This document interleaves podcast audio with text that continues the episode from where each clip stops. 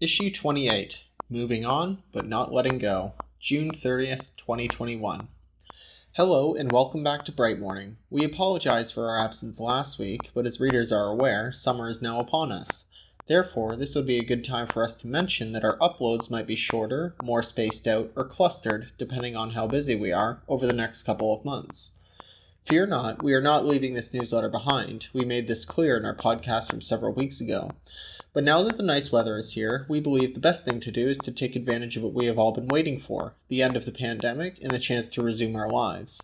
However, as we are about to see, there are those who do not want to let go of the pandemic. In fact, they need the pandemic. TV doctors, public health bureaucrats, and other COVID celebrities have been working overtime to suggest that the pandemic is about to get worse at a time when it has never been better. Ontario, the only place in the world with a fourth wave. As of this week, Ontario is now the most locked down region in the world. In fact, it might be one of the only lockdown regions in the world, aside from the UK, where Prime Minister Boris Johnson extended the lockdown until July 19th after he returned home from his Gatsby like party weekend at the G7.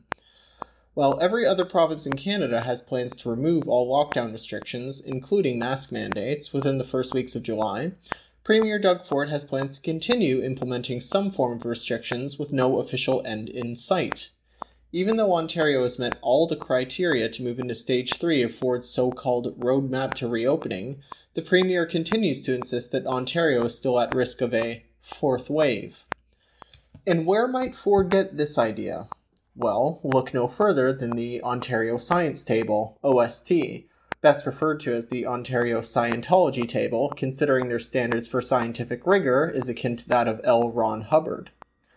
Several members of the OST, in particular the TV doctor known as David Fisman, the same doctor who propagated a conspiracy theory about Sick Kids Hospital being a shill for the PC party, have argued that the so called Delta variant poses a major threat to the province. Ontario's new Chief Medical Officer, Kieran Moore, has put forward the same argument. However, what Fisman and company have conveniently left out is evidence. To date, there have been no studies to support the assertion that the Delta variant is more deadly than any of the other so called variants of concern.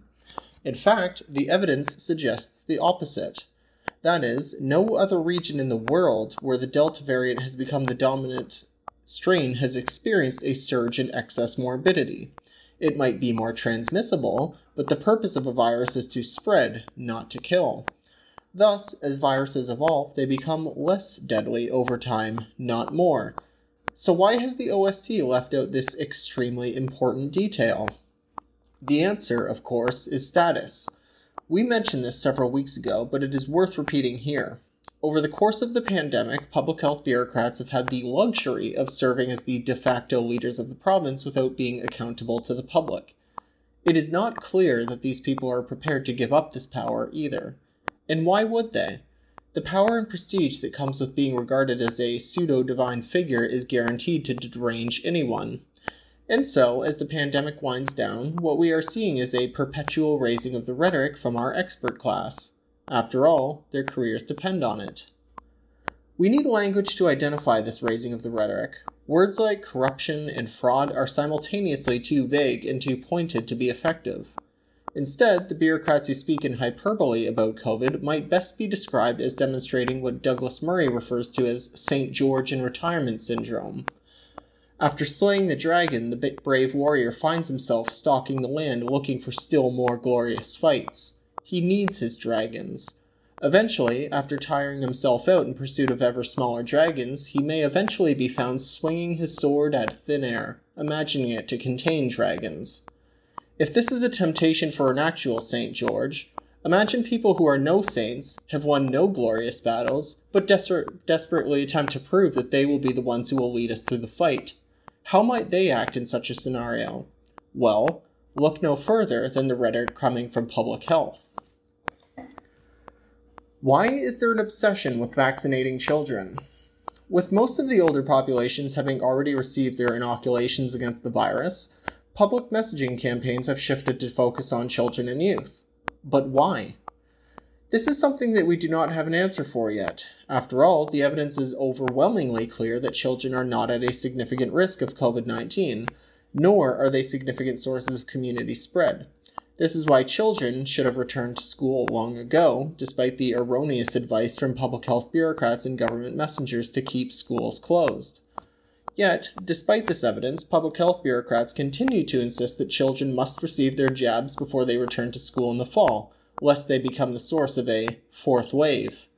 Even Canadian government websites state that the Pfizer vaccine is safe for children between the ages of 12 and 17. But is it? To date, there have been no studies to support this claim. In fact, once again, the evidence might suggest the opposite. As Dr. Martin Kulldorff and Dr. J. Bhattacharya write, the mortality risk is extremely low for young adults and children. Even a slight risk of a serious vaccine adverse reaction could tip the benefit risk calculation, making the vaccine more harmful than beneficial.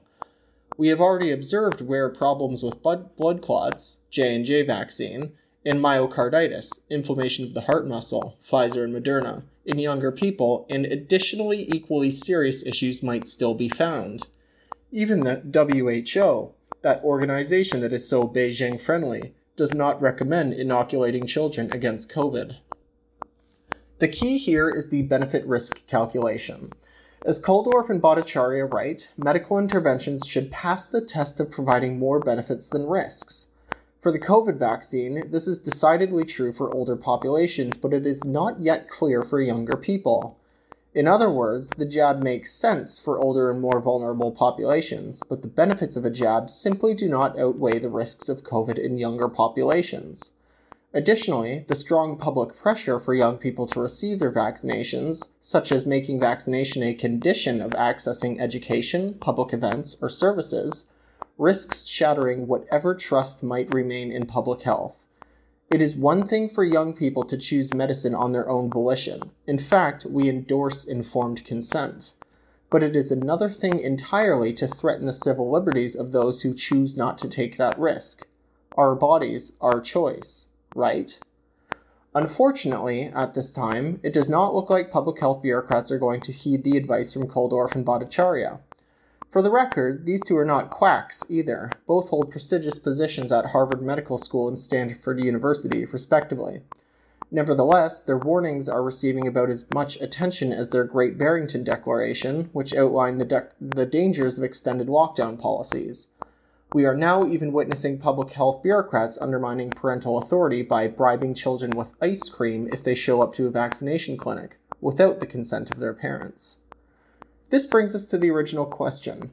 Despite the overwhelming evidence against the mass vaccination of children, why is there a massive push for it? It could be another case of St. George in retirement syndrome, where public health bureaucrats scramble to prove that the fight is just beginning, even though it is all but over. Or could it be one of the oldest explanations in the world? Money? It is worth remembering that pharmaceutical companies did not manufacture vaccines exclusively out of the goodness of their hearts there was a lot of money invested into these companies from governments all around the world. And so it is entirely possible that these same governments want to see every last dollar put to use, even when the products they paid for might not be necessary for certain people.